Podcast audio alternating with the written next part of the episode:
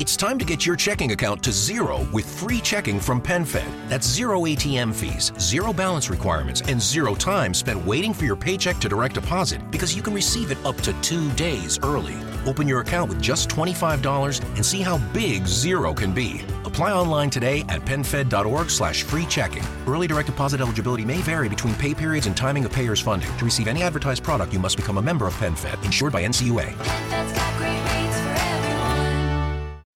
Amplify your career through training and development solutions specifically designed for federal government professionals. From courses to help you attain or retain certification, to individualized coaching services, to programs that hone your leadership skills and business acumen, Management Concepts optimizes your professional development. Online, in person, individually, or groups, it's training that's measurably better. Learn more at managementconcepts.com. That's managementconcepts.com.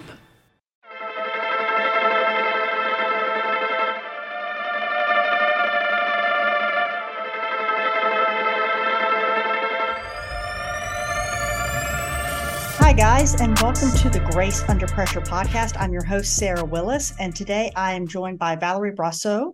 Uh, introduce yourself. Tell us a little about you.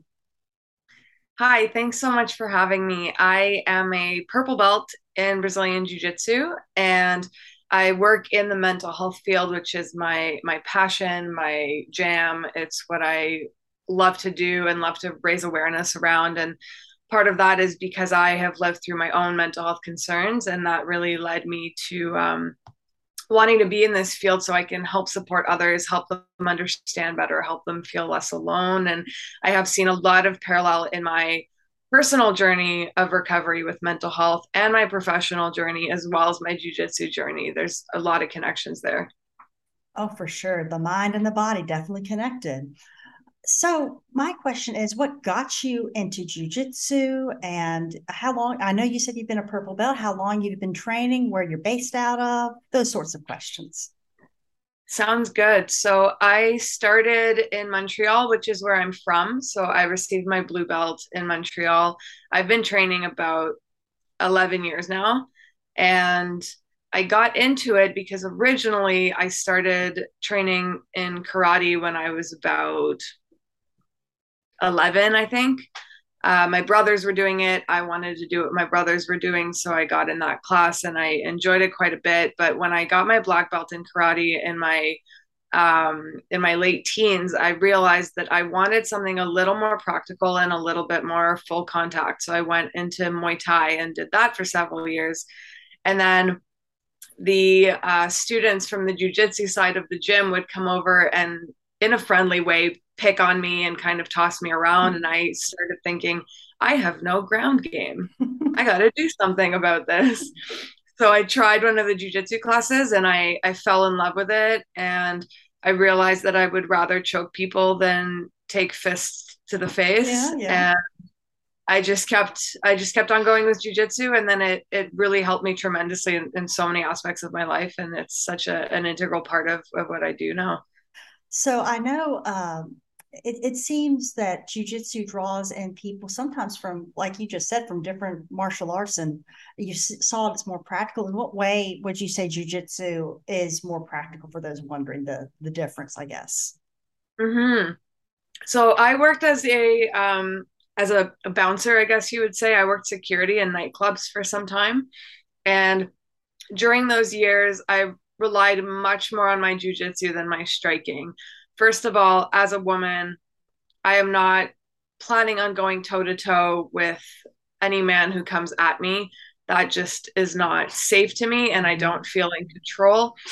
So, the fact that jujitsu allows us to hold and maintain positions and and control movements and um, working with the gi as well everybody wears clothes mm-hmm. so there's always grips to grab jiu-jitsu seems like a much safer way for me and for the other person in that context because you're not trying to hurt the patrons of your establishment. You just need to mitigate the the risk of the situation and keep everybody's safety. So in that regard jiu-jitsu was always more practical for me. And i do feel that way about protecting myself in a more um in a less of a professional environment and just kind of on the street if somebody were to come at me with ill intentions. I just feel that it would give me uh, more confidence and more ability to control the situation rather than trying to throw strikes with somebody who can probably uh, outstrike me in terms of the strength of, of what they're doing. Sure, sure. I think, um, and I'm a, I, I've never been a bouncer, but uh, I'm a teacher, and so I can always justify holding a student down as opposed to punching in the face or mm-hmm. something. Um, and I know that you have you mentioned just a moment ago about your involvement in the mental health field. So, could you tell us a little bit about your background in that? Absolutely. I began volunteering in mental health in 2013 because I wanted to help provide a service that I wish I knew existed when I was in my darkest place. Mm-hmm.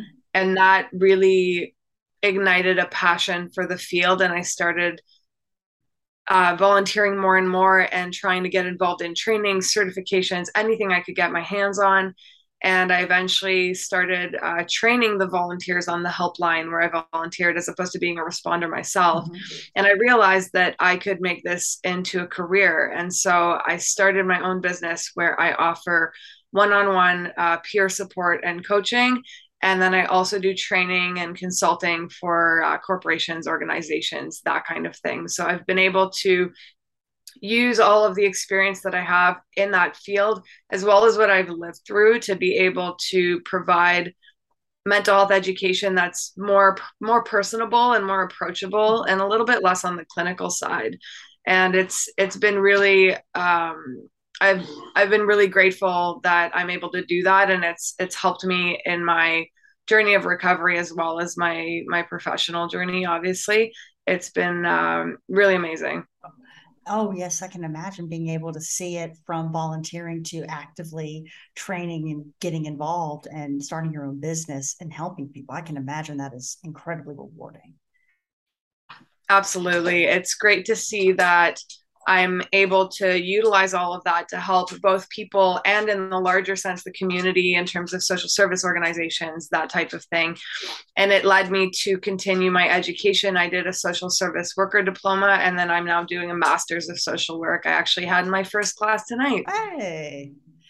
So my my question, because I'm just thinking back to you know when I was a teenager and how things have changed from you know then to now with mental health what are what have been some big changes that you have seen working in the field and perceptions on mental health struggle uh, issues that seem to keep popping up? What are some things that you've noticed with mental health over the past couple of years? Mm-hmm. that's a very good question and of course it's impossible to answer that question without mentioning the pandemic which had great impacts on mental health and mental wellness. I think that there are some very positive changes where we are talking about it more, we are being more open about it. And that stigma is getting broken down, which is really great. And especially in something like a school setting where students would suffer in silence and it would be hard for them to get the support that they need, that's really starting to change. But at the same time, the stressors that students and youth are living with now are things that didn't exist you know maybe 10 15 years ago. Things like the influences of social media the cyberbullying that can occur all of those things. So they're they're facing unique stressors that were not the same when their parents were that age. Mm-hmm. and that can make it difficult for the family unit to be the source of mental health support. So the fact that it's becoming more prominent in schools uh, to have you know social workers that are on site that type of thing that's really a, move for the better and i think that that stigma is getting broken down and those conversations that are open and, and tough but honest and important are happening quite a bit more mm-hmm. now i know there are differences between the canadian healthcare system and the uh, us healthcare system what does that mm-hmm. look like in terms of mental health being a covered through the uh, the state insurance or the governmental insurance plan versus how it is here, which it's a lot of mental health care is not covered by insurance. So is it is it more readily accessible for people in Canada today, or what, what have you noticed on that? Mm-hmm. That is certainly an important point.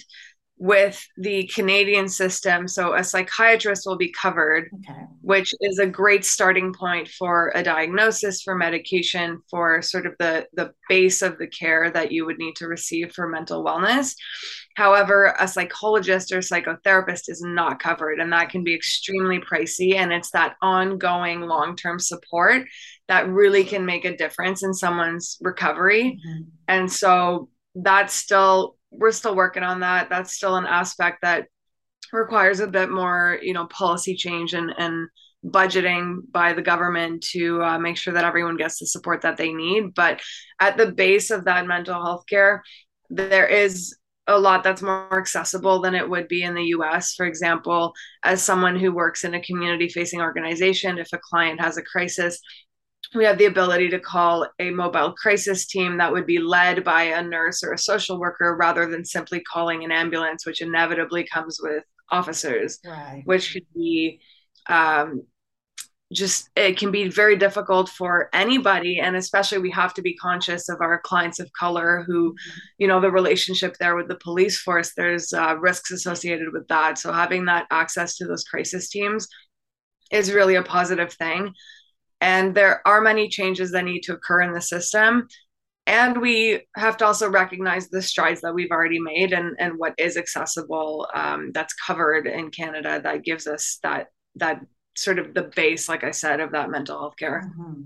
And I know that they have uh, been working on some plans like that here in the US. It's just, again, it's making the policy changes, budgeting, because uh, right now our police, they're kind of having to do everything, and some are good at handling crisis moments and some are not. Mm-hmm. Uh, right. And so, and of course, like you said, all those uh, factors such as age, you know, race, gender, even the outcome could be positive or negative depending. Absolutely. And so, getting back to jujitsu, how have you seen as a jujitsu practitioner and as a mental health professional? Uh, do you see the two of them as mutually beneficial like if someone is going through maybe that ongoing uh, need for care and mental health is jujitsu helpful for that? Is it not helpful? What what have you noticed? I think there as i mentioned there are great parallels between taking care of our mental health and what the jiu-jitsu community can offer. It has been an amazing tool for me in my recovery. Jiu-jitsu has offered me many things. It's offered me community and support and friends that I feel like are my family. It's offered me a physical outlet. It's offered me an emotional outlet. It's also provided me with an opportunity to build confidence and and be certain of what I can do and what I'm capable of accomplishing. And my purple belt, I always joke that even when I get my brown or my black, the purple will always mean more to me because I went through so much and persevered through so much with mental illness to keep showing up on the mats, keep training, and eventually get that purple belt. So it's really that belt means a lot to me. And I find that jujitsu can be beneficial for a lot of people in terms of mental wellness because of the, the factors that I just mentioned that it offers. And also because it it can sometimes exacerbate symptoms mm-hmm. of mental illness, but that allows us to learn our limitations and learn the strategies that work for us for mitigating those symptoms and caring for ourselves. And we find the balance between push and pull and when to determine okay i need to push myself to go to class tonight or no i'm too anxious. I need to stay home so that i can go tomorrow and actually do my best. Mm-hmm. so it's uh it's really a symbiotic relationship where it helps your physical health obviously but there are a lot of mental advantages. And if you have the support that you need from your professional circle of care jiu-jitsu is absolutely safe and beneficial to engage in as somebody who struggles with mental health concerns. Many people like to say jiu-jitsu is my therapy and i appreciate that sentiment. I believe that jiu-jitsu can be therapeutic but only therapy is therapy. And if mm-hmm. you need treatment for mental illness, then that is going to require the support of a mental health professional. Mm-hmm. Um, but that being said, jujitsu can be a, a, really fantastic tool in that recovery process. Oh, yes, a- absolutely. And I think uh, even I, I grew up a bit of a gym rat myself, and people would say, you know, the gym's my therapy as well.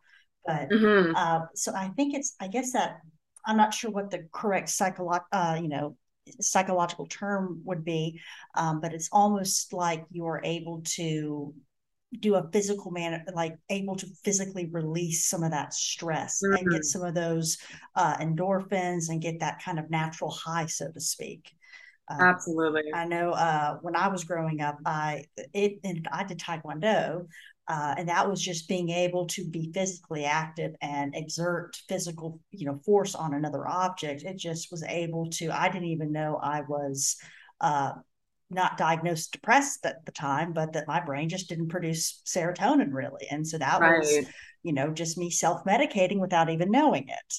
Um, mm-hmm. So, what uh, you mentioned your journey in recovery or in, in progress with mental health. Do you mind going into that journey? I don't mind at all. It is something that I have worked on over the years to be comfortable being open and vulnerable about because I think that it helps people either understand better if they've never been there and feel less alone if they have been there. Mm-hmm. So I was diagnosed in my early 20s with bipolar disorder and borderline personality disorder. And I struggled through a degree at McGill University, untreated, undiagnosed, mm-hmm. And eventually made it through and, and got that degree but my grades were certainly not good enough to keep going to grad school afterwards, which is what I wanted to do. And that's when I realized that I was not doing well. I got my diagnosis, which for many people, a diagnosis might feel like a negative label or a stigmatizing term that's attached to you. For me, it gave me logic. It gave me a sense of, okay, if there's a name for this, that means other people experience it as well, mm-hmm. meaning it's not my fault mm-hmm. and I deserve support and care for this. A nature trail is more than a path, it's a place for laughter, self reflection, and a breath of fresh air. AllTrails Plus helps you plan your next hike so you can relax and enjoy the journey. Discover new trails near you with the Distance Away feature and get immersive trail previews and offline maps so you can take those exciting first steps with confidence. Get outside today with three free months of AllTrails Plus. Just use code podcast23 at alltrails.com slash podcast. That's three months free at alltrails.com slash podcast with code podcast23. So that helped me start that journey of recovery, as I say, and put me in a position where I knew what kind of treatment would help with the disorders that I was living with. However, recovery is never linear. There are a lot of ups and downs and stumbles and falls and picking yourself back up. And so it was a very forwards and backwards journey for me. I had uh, three suicide attempts in that journey, which one of them put me in a coma for almost a week. And when I woke up, I think it was that moment when I realized, okay, I, I tried really hard not to be here, and it, I'm still here. Mm-hmm. There has to be a reason for that.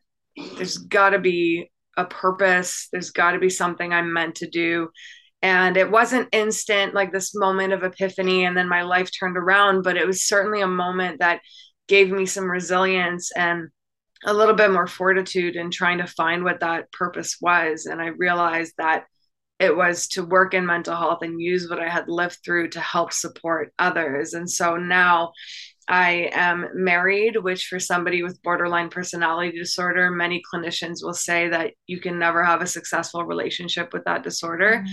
I have a healthy marriage. I have a career that I love, my own business that I've built from the ground up. And it is a lot of effort and a lot of energy and a lot of support from the people close to me and from my um, mental health professionals that follow me as well. But it's completely possible to manage those symptoms, to build a life worth living, to find hope, and to be able to carry on regardless and be able to manage what life has thrown at you. So I I am not my illnesses. Mm-hmm.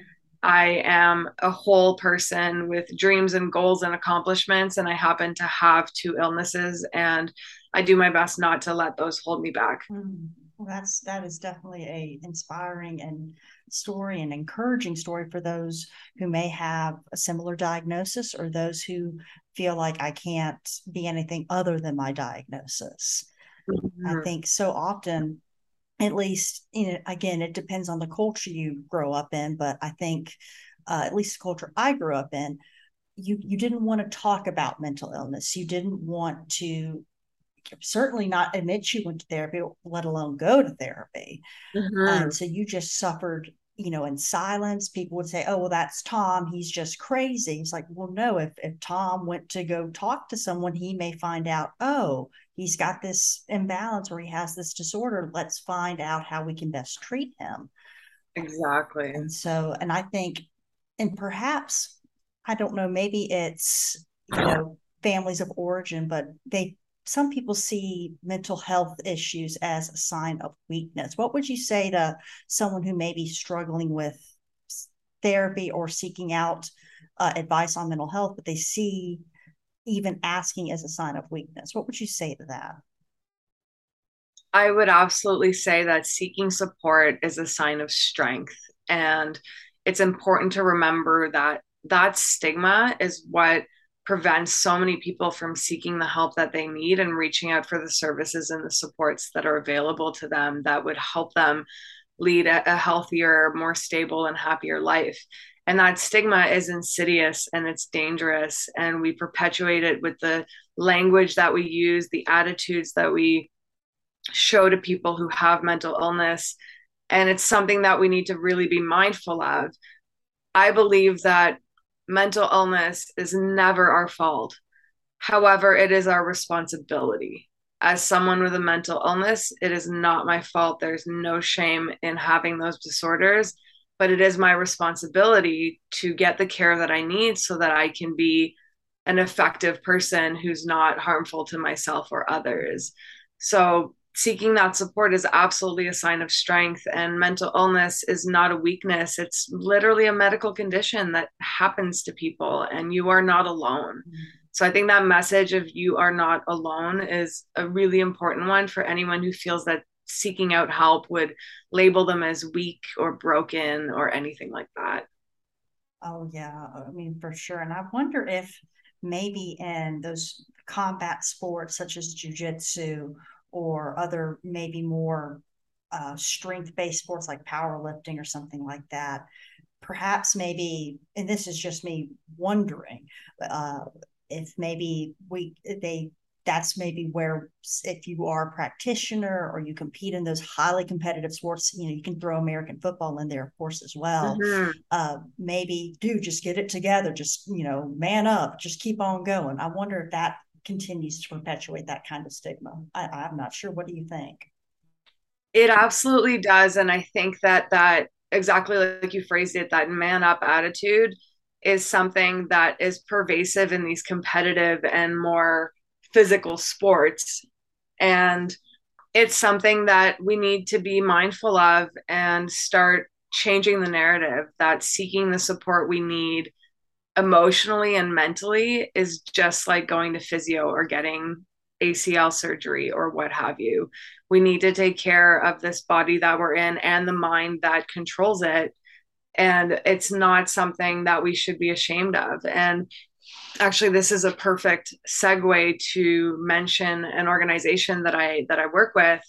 Uh, for those of you who have heard of it, I'm sure you've seen how adamant we are about mental health awareness. And those of you who haven't heard of it, I work with Submit the Stigma, which was founded by Aaron Hurley, who's a black belt, mm-hmm. uh, competitive high level black belt. And we raise awareness for mental health and mental illness within the martial arts community. And that's exactly what we're trying to combat is that attitude of toughness and mental toughness and just rub some dirt in it, walk it off. That's exactly what we're trying to um, we're trying to do away with so that people are more comfortable having those honest and vulnerable conversations. So I would recommend that anybody who's interested in finding a community of support and learning things about mental health and finding educational tidbits and inspiring stories um, follow submit the stigma on instagram and on facebook we do great work and we would love to have anybody else involved who'd like to help out. So that's just something i wanted to mention but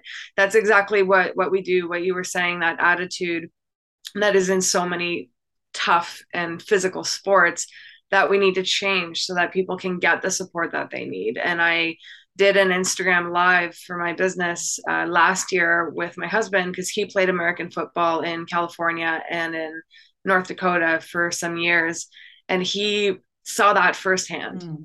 that attitude of get back on the field you're fine um, you know you need to come to practice you can't miss any all that kind of stuff mm-hmm. and he had a chat with me about it and it's it wasn't easy for him because he also was raised in that culture so despite witnessing that there was this mental toughness attitude where emotion was weakness mm-hmm. he could see that that was happening but it's hard for him to change that attitude within himself because it's so ingrained mm-hmm. what are and with it being so ingrained and not as you're mentioning these things of this mental toughness and you, you mentioned uh, your husband football I, I just remembered with simone biles in this past mm-hmm. olympics and how much grief she got it's it's remarkable she stepped away for her own mental health and people still gave her crap you know? absolutely and so how do you break I, i'm just wondering to myself of mm-hmm. how do you break those mental habits if you, yes we can recognize them but what are some steps that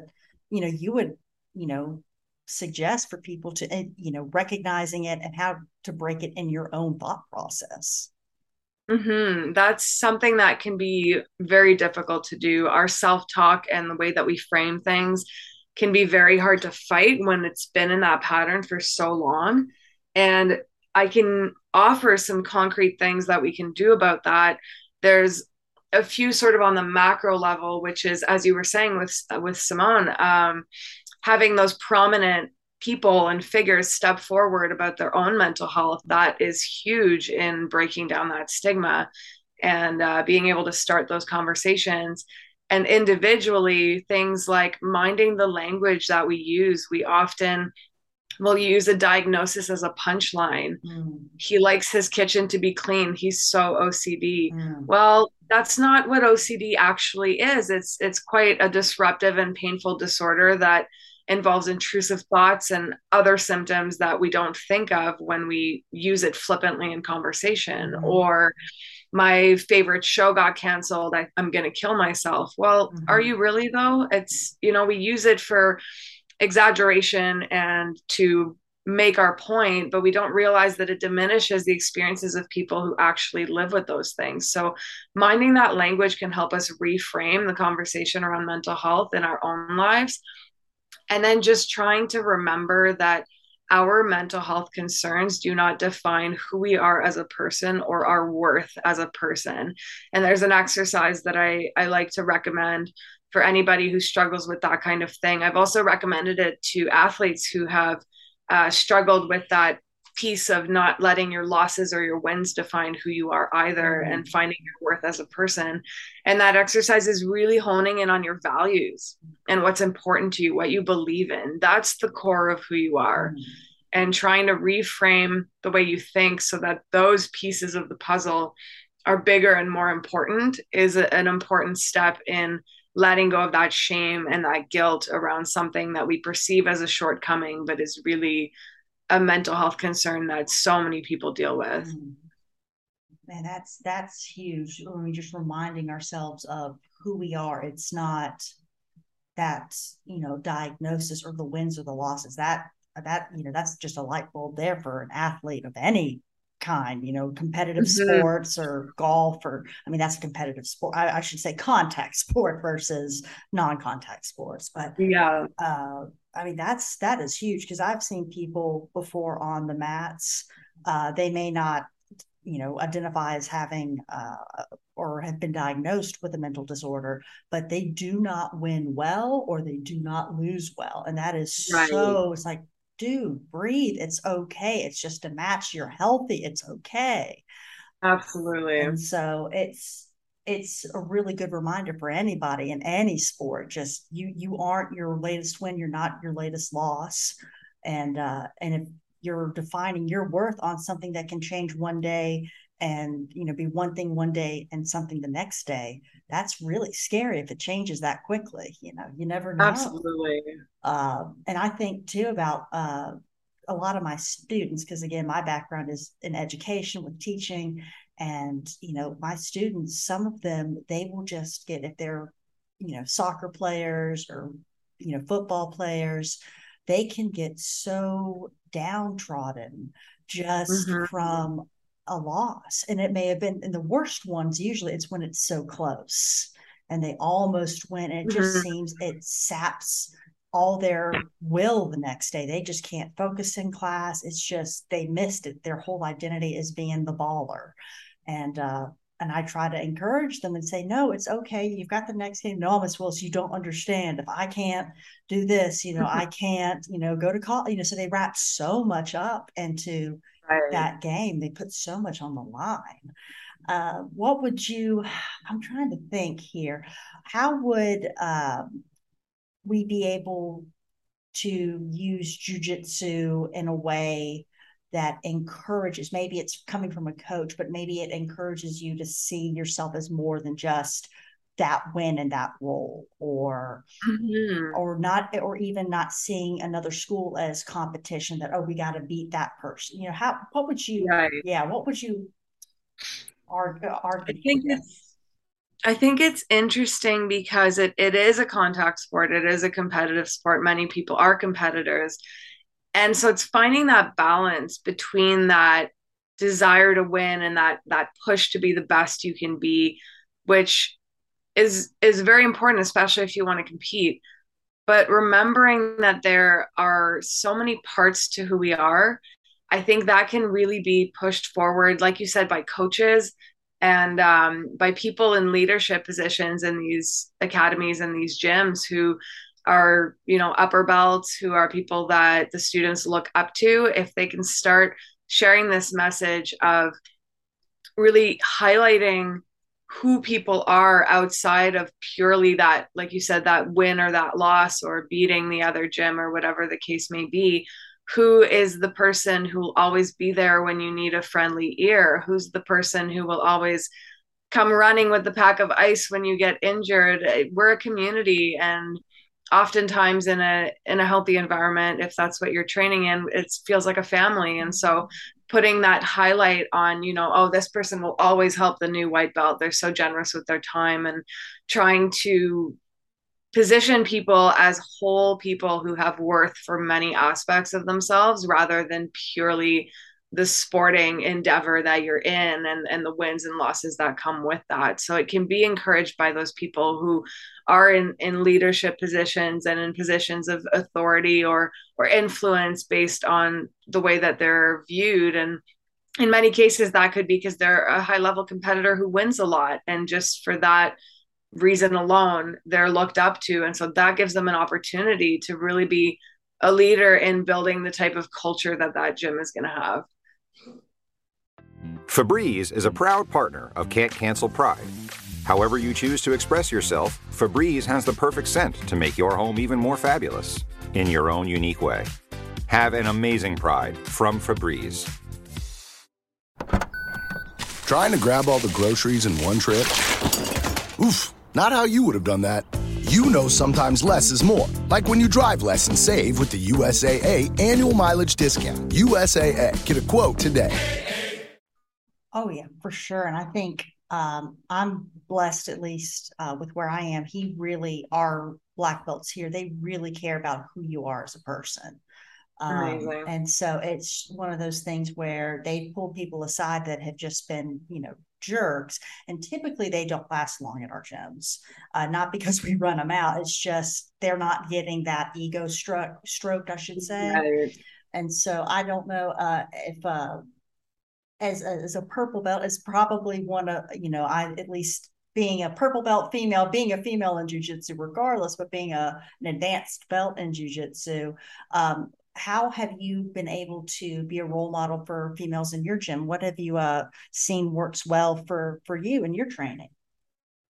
I think the main thing I try to focus on is to really put a stop to that competitive attitude of as a woman feeling like you have to pit yourself against other women i'm more this i'm more that i'm you know all of these things that we that we look at to try to be i don't know where it comes from really it's mm-hmm.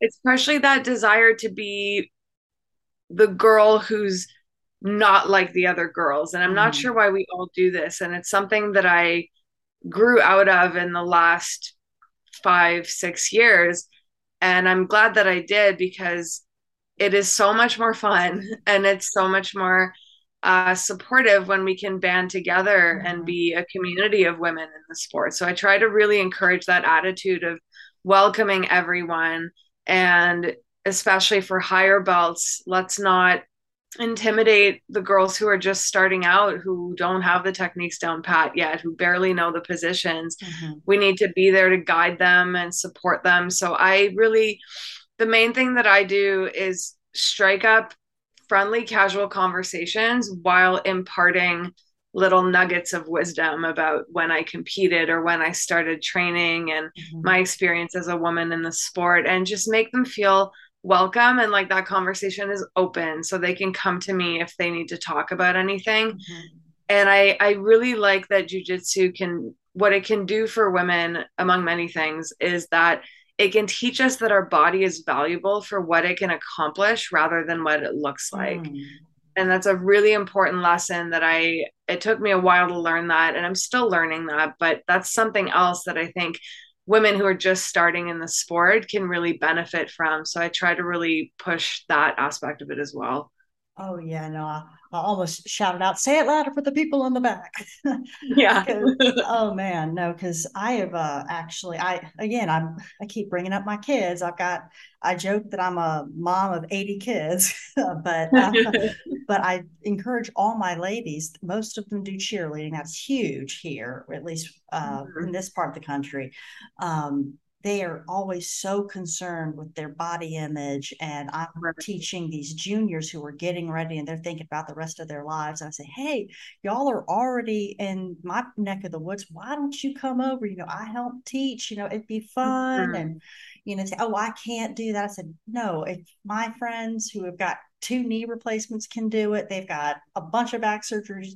Y'all are still mostly cartilage. You can do this. oh for sure and so, and some of them, I've told them just from a safety standpoint, when they go off to college, um, it's one of those martial arts where it is so, especially so applicable for females.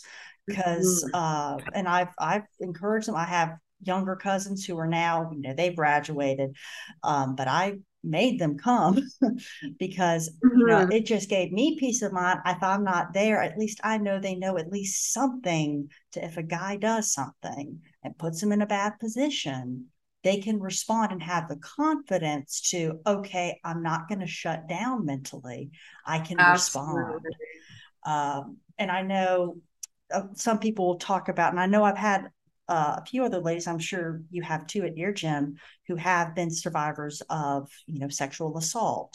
Um, Yeah. Some can, uh, some respond well to jujitsu, and others it it seems to be too triggering, and they they they just Mhm. can't keep going.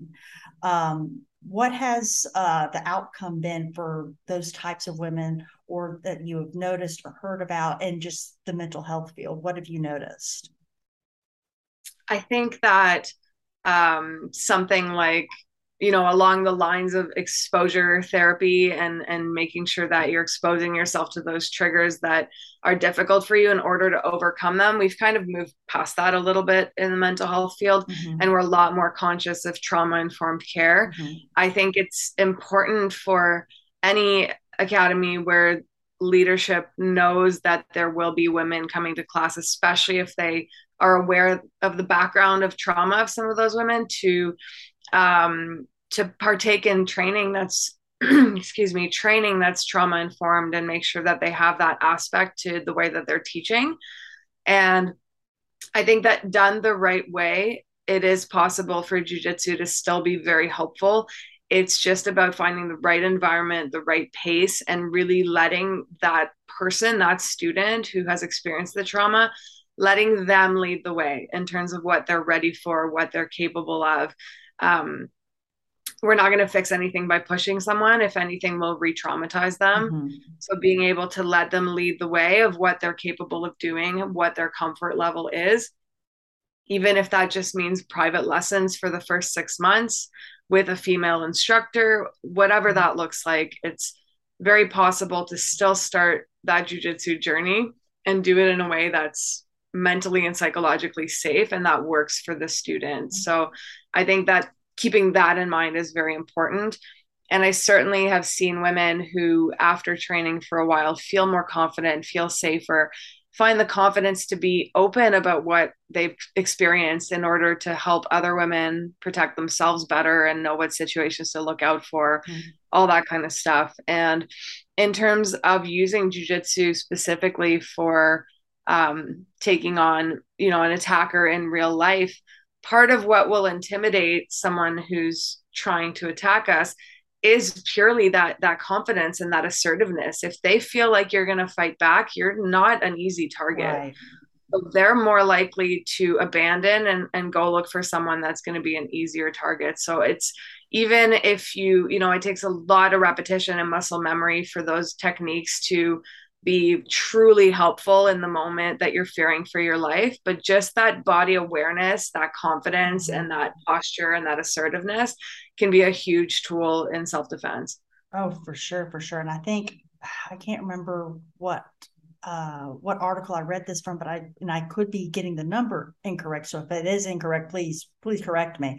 Um, but I believe in uh, sexual assaults uh, attempts or you know or sexual assaults period only 12% are actually physically violent where the fight off you know if someone is fighting you off that doesn't right. deter them you know they they will keep going usually and, and unfortunately it seems that those often end up in the the female's death but right. um I think even with that in mind, that if you are training for that worst case scenario of I'm going to have to fight for my life, that's going to scare off the what is it, the other 85% for sure. Exactly. So, um, and that's what I just try to encourage my my young ladies that I encounter with that hey you know at least if you act, you know don't apologize for having that you know the resting bitch face you know don't yeah don't look easy like an easy target you know also don't put yourself in situations not that you know if you get assaulted at night that you're not asking for it but yeah. at least you're limiting those options you know recognize exactly it's that limiting of the risks and there's so many things we can keep in mind don't walk at night with your headphones with music in you're not going to hear somebody coming up behind you mm-hmm.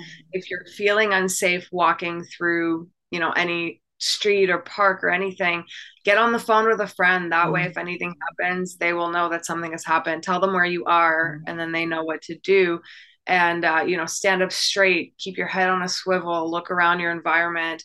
There's you know a lot of people who are much more well versed in this than I am. I just know the basics, but mm-hmm. that situational awareness oh, and yeah. and making yourself seem like a much more difficult target is definitely the first step mm-hmm. to uh, to protecting yourself in those situations. Oh, of course. And I, I the book is called The Gift of Fear. I can't remember the author's name. Mm. Um, but he talks all about you know trusting your instincts you know situational awareness and there was a uh, a metaphor or anecdote that he gave uh, about you know if you were to have a steel cage and there's a lion in there you could not force a gazelle to go in that cage with a lion you, you just couldn't do it right. they have that sense of fear meanwhile if we're in an uh, if the elevator opens and there's a guy in there and a woman has a very odd sense about it we'll play it off like, oh, it's I'm just being silly. And then all of a sudden you're in a steel cage with somebody oh, Absolutely. And so um, it's those things. I think it's more often I see it with women, um, and I mm-hmm. I have mm-hmm. caught myself doing it one or you know one or two times, and I I learned my lesson of trust that instinct. You're not being a jerk. You're not being you know a bitch or whatever term they yeah. they want to throw at you. If you're getting a heebie-jeebie feeling, you're getting it for a reason. Um, mm-hmm. Um, and so, and I uh and that's just you know training not i don't want to say training but encouraging and teaching women to recognize that as a legitimate thing and not to buy that narrative of well you don't want to be a jerk. You don't want to be a bitch. You don't want to be mm-hmm. xyz uh, that's we are very much socialized to be pleasant and personable and that exactly like you're saying puts it in our head that we have to be polite and we can't be rude. But i love that you said heebie jeebies because i always say spidey senses. And if your if your spidey senses are tingling and something doesn't feel right switch subway cars. Yeah. say no thank you to that drink and go back to your friends. Mhm. whatever the case may be listen to your gut instinct. And you are you are never nobody is entitled to our of course we have to respect people and treat them with dignity but nobody is entitled to our sort of politeness and like you said you know they call it resting bitch face. You're not entitled to me smiling at you. I don't have to do that. Mhm. you know that's not something that i just have to do because i have to be pleasant. And um actually i have a jacket that my husband bought me for christmas a few years ago and it says don't tell me to smile on the back and i love it i just love it oh, that's great. That's great. And I think, and it seems that even tied to, okay, well, we need to be polite as women, you know, I Mhm. think that's even tied to wanting to keep everything looking great in regards to mental health as well. It's like, well, absolutely I got to keep on the face. I've got to be all prim and proper. You know, being from the South, I've got to be that typical Southern belle of everything is put together to the nines all the time. i can and- imagine that. and so I, uh, and I think I'm wondering if that is connected. Um, and I never thought of that before until just a light bulb just came on in my head. It's like, hmm, maybe that's Yeah. why. maybe I love that because it is it is true. We see, for example, so many mothers struggling because they have to keep up that facade of, yeah, I've got three kids and I've got a job and I do the cooking and the cleaning and the laundry and everything's great and I still have time for cute Instagram photos of my perfect living room and my wonderful children who never make a mess. And there's so much pressure to have this glossy picture perfect life and mothers feel ashamed when they have Mhm. moments where they're depressed or anxious or thinking oh i just need five minutes without these kids. Mhm. that's not that's a valid feeling. That doesn't make you less of a mother. It doesn't mean you love them any less. You need a break sometimes for your own mental health. Absolutely, absolutely. And I know um, for my own, uh, I'm, I am not a mother yet, uh, but I have watched my mother uh, raise me and then my sister who has special needs. And so she, my Mhm. sister's 28. If you were to look at her, uh, she looks like she's 12. Um, Mhm. But she she acts like she's a teenager. Um, so she wants that independence in that space, but she, you know, she's not in a place where she can. And my mother has always put on the best face. She has Mhm. never, and now, of course, this is in front of me, but I have seen her every now and then. She she's not, you know, a hundred percent, and she doesn't want to admit it. Which you know, I feel my mother is one of the strongest women I know, just with mm-hmm. everything she has gone through. But even you know, mothers of unique situations, it's almost an extra level of stress, and you don't want to admit that I can't handle it. Um, Mhm. and especially in the the special needs community, it's it's an unfortunate thing where some mothers will give up their children uh, because they can't handle it, and then those Right. who do, you know, continue to raise their children, uh, they don't want to admit that it's that as difficult as it is and so Right. and there's that ostracization uh, not in a that's a negative word but there is isolation might be a better word um, Right. because it is a unique set of circumstances that you know other parents you know who have children uh my sister's age you know they're not going through the same struggles so she doesn't have that same group of friends that someone else in a different situation may have which only adds to it um, and though that might not be a an actual diagnosed mental you know uh, disorder it certainly carries the weight of you know Mhm. stress that other mental disorders can carry um, so i didn't Absolutely. i didn't know if you had uh, not necessarily advice for my mother but those who feel maybe isolated um, and and going through those kinds of stressors maybe not a diagnosed uh, mental illness Mhm. what what are some things that you might suggest as someone in the the field I think something that's very important when you're dealing with something that makes you feel alone is being able to find your community within that.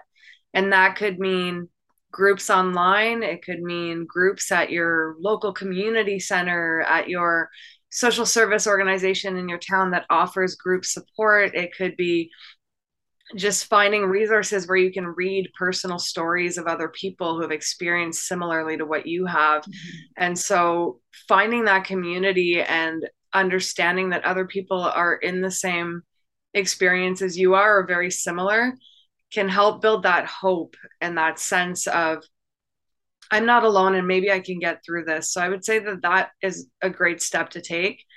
And learning to ask for help when we need it is huge. Mm. And learning to accept it without blaming ourselves or shaming ourselves for needing the help. Mm-hmm. It's, you know, there's nothing in life that we can always do alone by ourselves without anyone's help we're always going to need somebody at some point to lean on mm-hmm. and learning that that is not a sign of weakness is something that is really important mm-hmm. especially for parents who may feel more alone because you know like you're saying something like having a child with special needs or excuse me or a disability can make you feel quite isolated and and also make you feel like like you're never good enough, which is not true at all, but mm-hmm. that's a very valid feeling to feel. So finding others in a similar situation as you and reminding yourself that you need to care for yourself as well. That self-care is is really important and there's nothing selfish about needing a step away from your child to recoup so that you can mm-hmm. then better care for them when you come back. Mm-hmm. And that that is such great advice and that self-care is so important um, but I think sometimes we might, again, I guess that's the idea of going back to, you know, we always have to be polite, it seems, as women and selfless, that kind of doting housewife or doting girlfriend, whatever it may be. Um, that right. if you're constantly giving, which is certainly not a bad thing, eventually it's like pouring water out of a cup. Eventually the cup's going to run dry. Absolutely. And so those things like for me, and I, it sounds like for you as well, uh, jujitsu is a way that I can recover and just have that me time and just, you know, for the, you know, maybe 30 minutes if we're rolling, you know, not all at once, but, uh, yeah. you know, I can just turn off the thoughts and I have to think about what's right in front of me. You know, if I don't think about what's right in front of me, I'm going to get tapped or put this, yeah, you know, um, for sure. But it, at least for me, I have found that it's very helpful for me just to, you know, clock out mentally for not, you know, not all at, you know, completely clock out, but just uh, yeah. you know, you know, just do something where it has to be so immediate to where my brain can't start overthinking about things that happened that day. Um, but of course, as you you know had mentioned, that is absolutely no replacement for serious, you know, talk therapy or psychotherapy or whatever mm-hmm. it is mm-hmm. you may need. Um, and of course, you know, if if needed, pharmaceuticals, finding that right mixture with a with a right. physician. So it's just so important. And you know, if we don't take care of our bodies, you know, we have complications. But if we don't take care of our minds, that can impact our or not only our outlook on life, our quality of life, but also even our physical bodies as well. Oh, absolutely. There are huge physical implications to a lot of symptoms, whether it be a diagnosed disorder or just heightened stress or anxiety that you're feeling, it'll manifest physically and you're going to feel it. Mm-hmm. So I, I agree with you that uh, jujitsu and proper mental health care can work in conjunction with one another to help keep you stable and healthy and and happier. Mm-hmm.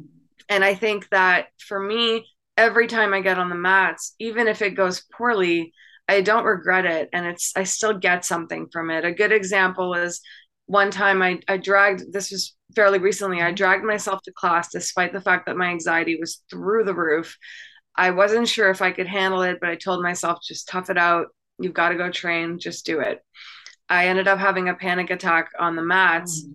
And my teammates rallied around me and brought me ice packs and and helped me breathe and calm down. And when I got home, I thought, that was not a waste of a training session at all because maybe I only got 10 minutes of training before I before I had a panic attack but then it showed me the support that I have the mm. community I'm in it reminded me of the people I can lean on and the people who care for me and are there for me when I need them so it gave me that social and emotional boost even though I didn't get a great workout that night, mm-hmm. it still was a successful training session in my eyes. Oh, yeah, absolutely. And you know, and you don't know if that was, you know, something where somebody's one of your training partners looks back and says, you know, she was still able to come and not be afraid to have, you mm-hmm. know, that that vulnerable moment with us. And that might just help ins- inspire them to keep going and still give them hope if they go through something similar.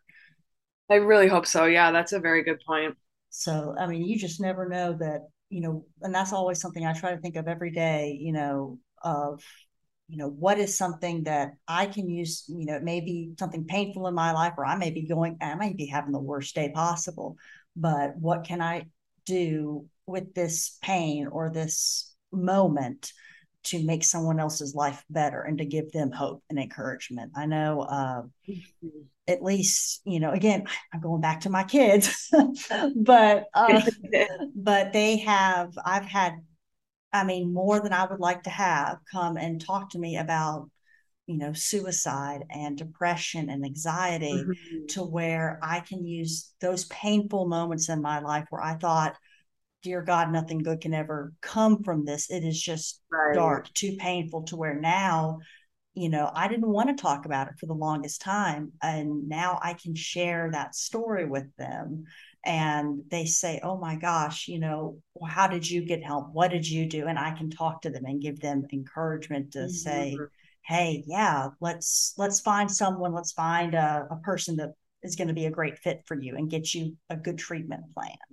And, and that's amazing. I think that's a testament to your your openness and your compassion as a teacher that they're able to have those conversations with you. That is, you know, a a medal to pin on your lapel that your students view you that way because there are many teachers that just don't it, I don't think it's any malicious intent, but they just maybe aren't equipped mm-hmm. to handle those conversations. And the fact that your kids trust you with that is huge in terms of them getting the support that they need. So I, I love hearing that. And, you know, and I think that's something where, you know, perhaps I think it all depends. It's a different generation too. A lot of the teachers that I teach with currently, you know, they're they're my you know my parents' age, and so that was something. Again, that's a generational difference of you know, my parents, they didn't talk about mental health. They didn't really talk about therapy, at least around here. Um, but now it has become so much more accessible as far as conversations. Um, mm-hmm. So, and that's something that I can just say, me growing up in middle school, high school, you did not talk about it. If you did, you were, it was like you had the plague. It's like, I don't want to catch it. Right um, which of course you wouldn't say that to somebody who has lupus. You wouldn't say that to somebody who has uh, cancer unless you know you're an idiot yeah. and you don't understand how those diseases work. exactly. Um, so it's it's so much easier, I think, for people to have compassion on an illness or a disability that they can physically see. But Absolutely. if you can't see it, it's almost like it doesn't exist in people's mm-hmm. minds. And just because you can't see something doesn't mean it's not real. Um, you know, if someone is having a panic attack or an anxiety attack, you may not see what they're what is causing that, but it is very real to that person in that moment. It becomes it feels like a life and death situation.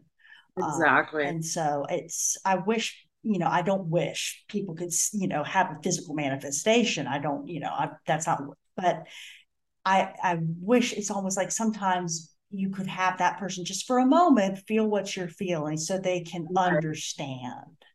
Mm-hmm. Um, and so that's something that I try as as a teacher, and you know, hopefully when I have my own children, encourage that empathy.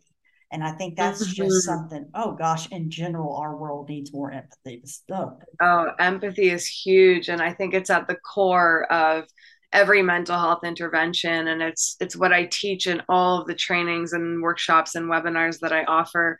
No matter the topic there's always an aspect of empathy to it.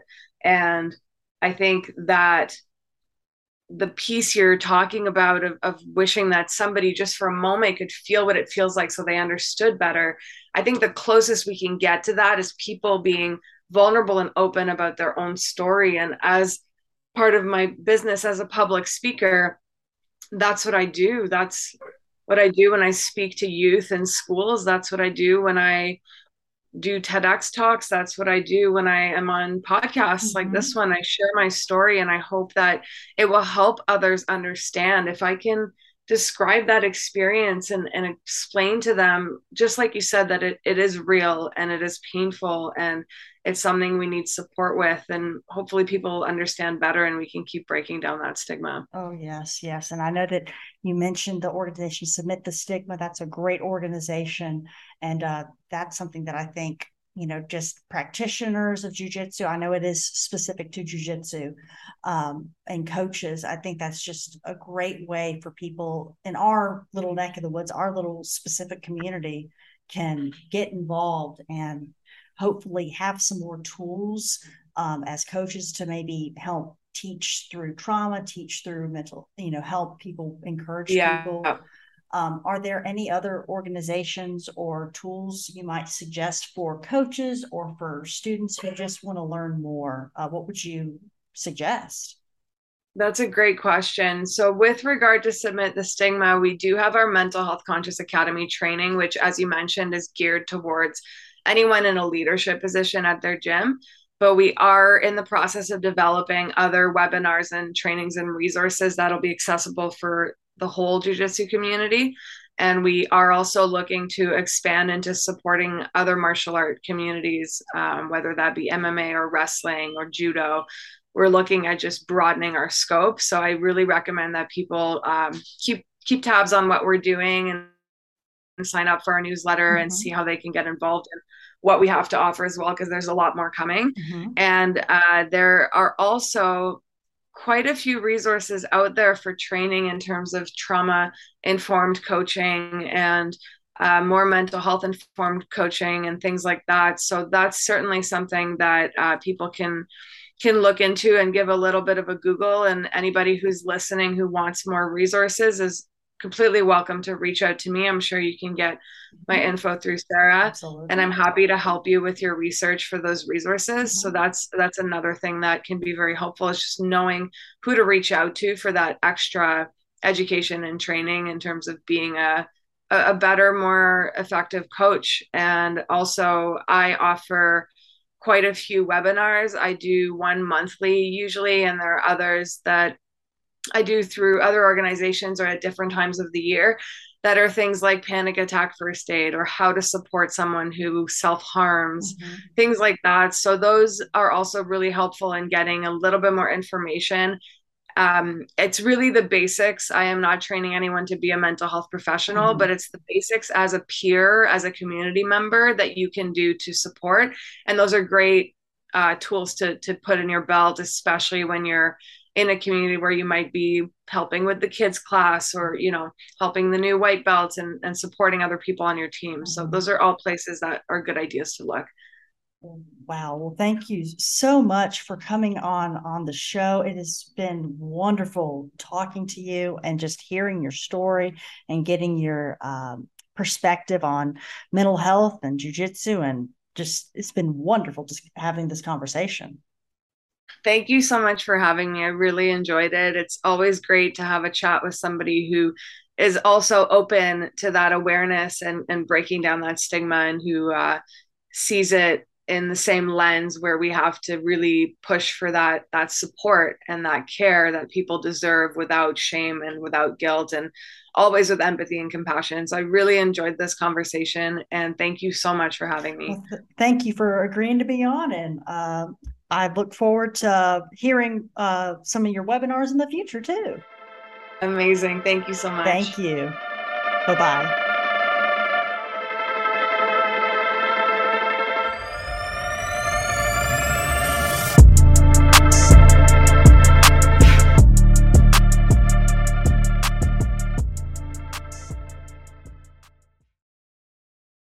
Febreze is a proud partner of Can't Cancel Pride However, you choose to express yourself, Febreze has the perfect scent to make your home even more fabulous in your own unique way. Have an amazing pride from Febreze. When you save on auto insurance for driving safe with USAA Safe Pilot, you'll feel like a big deal even in a traffic jam. Save up to 30% with USAA Safe Pilot. Restrictions apply.